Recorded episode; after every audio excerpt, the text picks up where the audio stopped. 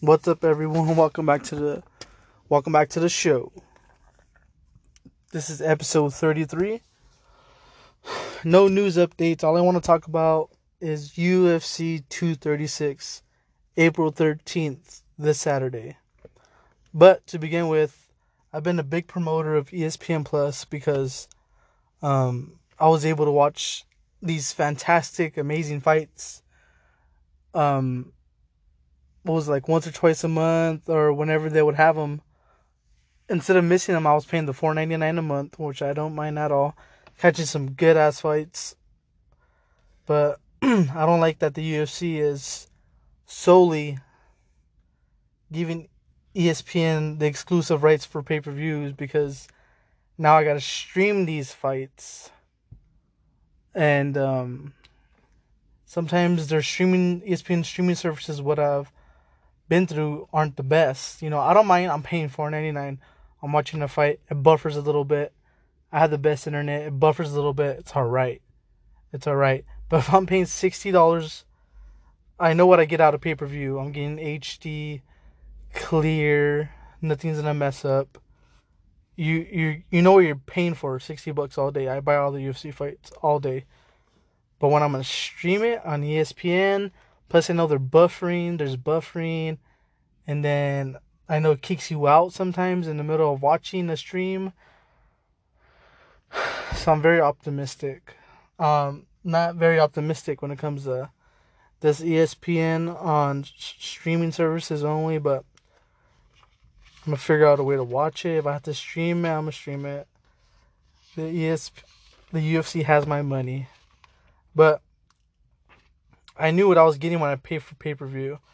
I'm like, I'm not gonna get any buffering or anything. You're getting what you're paying for. That's it. But you know, I'm against it. But we're just gonna have to adjust all together. Now to get into this card, this is a badass card. I'm only picking the fights that I like. Starting off with Eryk Anders versus Khalil Rountree.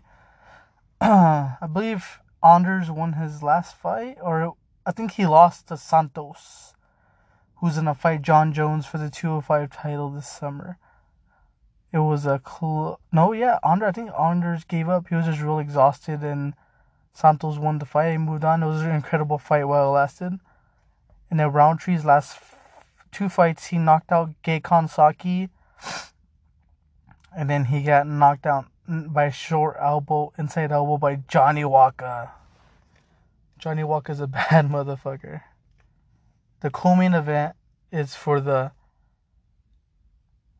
middleweight interim title. It is Kelvin Gastelum versus Stylebender Israel Adesanya. And start off with the tail of the tape. Kelvin Gastelum's 5'9", Stylebender's 6'4". There's a big difference in reach and height and whatnot, but it's mixed martial arts. Royce Gracie was beating the shit out of people that were like double his size, so it doesn't matter. Really, fully, like it doesn't matter, even though there's a big height discrepancy. I know when Kelvin fought against the bigger middleweights, when he fought against Weidman, Weidman dominated him, but Weidman's a grinder. He's 6'2. He walks around like at 220, 230.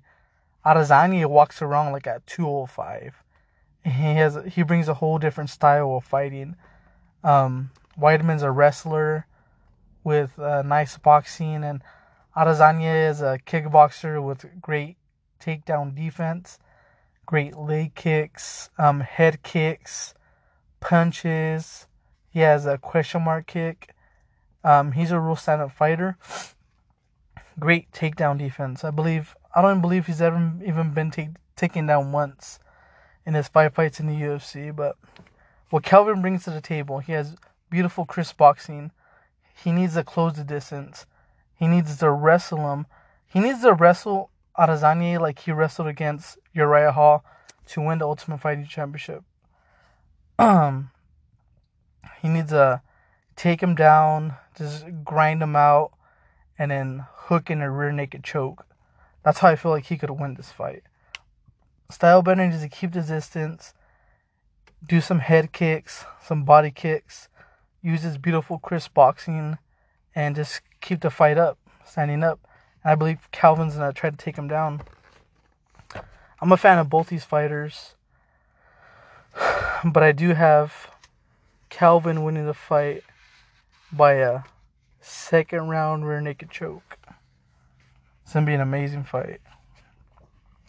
The main event you have Max Bless Holloway versus Dustin the Diamond Poirier. These guys fought seven years ago. I don't know at the UFC and their build up videos and all these media members why they keep bringing up this fight from seven years ago. Both these fighters are completely different fighters since then. Back in the day, Max Holloway used to walk around at 146 and he fought at featherweight. So he would barely even cut half a pound or a pound to make weight. And now he walks around at 185, 190. So he's put on a lot of muscle. So he's a completely different fighter when it comes to weight, when it comes to how his experience fighting. so when Max Holloway came into the UFC, he was um he lost two straight fights in a row. His first two fights in the UFC for Max was against Dustin. Like he got like a six day notice. He lost that fight to a armbar, a melted armbar, and then his second fight was a fight against Conor McGregor, and he lost by I think it was a split or unanimous decision. But since that fight, he's been on a 13 fight win streak. In my opinion, he's the best featherweight of all time. He's beat Jose Aldo, Brian Ortega, Ricardo Lamas, Cub Swanson. He's beat the who's who of the featherweight division. So it's a great time for him to move up, to you know test himself at um, lightweight. You know while Zabit and the other fighters are still like fighting their way to the top. and at the same time, Dustin moved up well, Dustin also lost to McGregor. He got knocked out by McGregor. He moved up to uh, 155 because the cut was real hard, the weight cut, and he beat Joseph Duffy. Um, which who's he's a he's a nice lightweight, a real good complete fighter. He's not the creme de la creme, but that's a good fight. You know, first fight up at lightweight, and then his second fight he got knocked out by um Michael Johnson nasty second round knockout.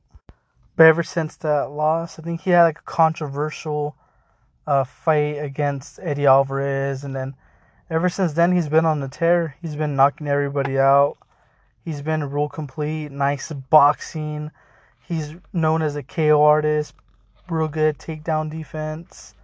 Um, he's had some takedowns, um, but he's really known like he could take a punch and he's knocking Eddie. He knocked out Eddie Alvarez. He beat Anthony Pettis, but Anthony Pettis broke a rib, so they canceled the fight. But he won the fight, you know, because um, Anthony Pettis, you know, basically submitted, and then he knocked out um, Justin Gaethje. Justin Gaethje's a bad motherfucker. Probably one of my favorite lightweights at the moment. The guy just destroyed Edson Barboza. And so Dustin's in line. He was supposed to, uh, he wanted to fight for the title. Khabib's still suspended. I don't know what's going on with Conor, but this is a beautiful, amazing fight for the interim lightweight title. Max Holloway versus Dustin Poirier. Um, so, like, Max, he is on a 13 fight win streak. Um, he, he's real, he's real known. He's not really a knockout artist, but he fights like the Diaz brothers. He fights volume. He, like he has eight punch combos, pressure. He has a nice guillotine choke. He has a strong chin. He has the highest, highest, highest striking rate in all of the UFC. He's a warrior, a Hawaiian warrior. And he's an all around bad motherfucker. But on Dustin's side, he has the KO power. He has great footwork. He's tough. He's gritty. Third highest striking rate. He has the longer reach, even though he's two inches shorter. But he, at times, he could get sloppy. Like, trust me, like when you're addicted to your power, like cracking someone, like you want to go more and more. And when you throw those heavier shots, you get more, you get off balance. Like you're off balance because you're really throwing your hips into them shots. So they're both great fighters. Um, whoever wins, you know, you know, I'm not mad at it. You know, I don't unlike any of these guys, but I am picking Max Holloway to win. He's had multiple five round fights.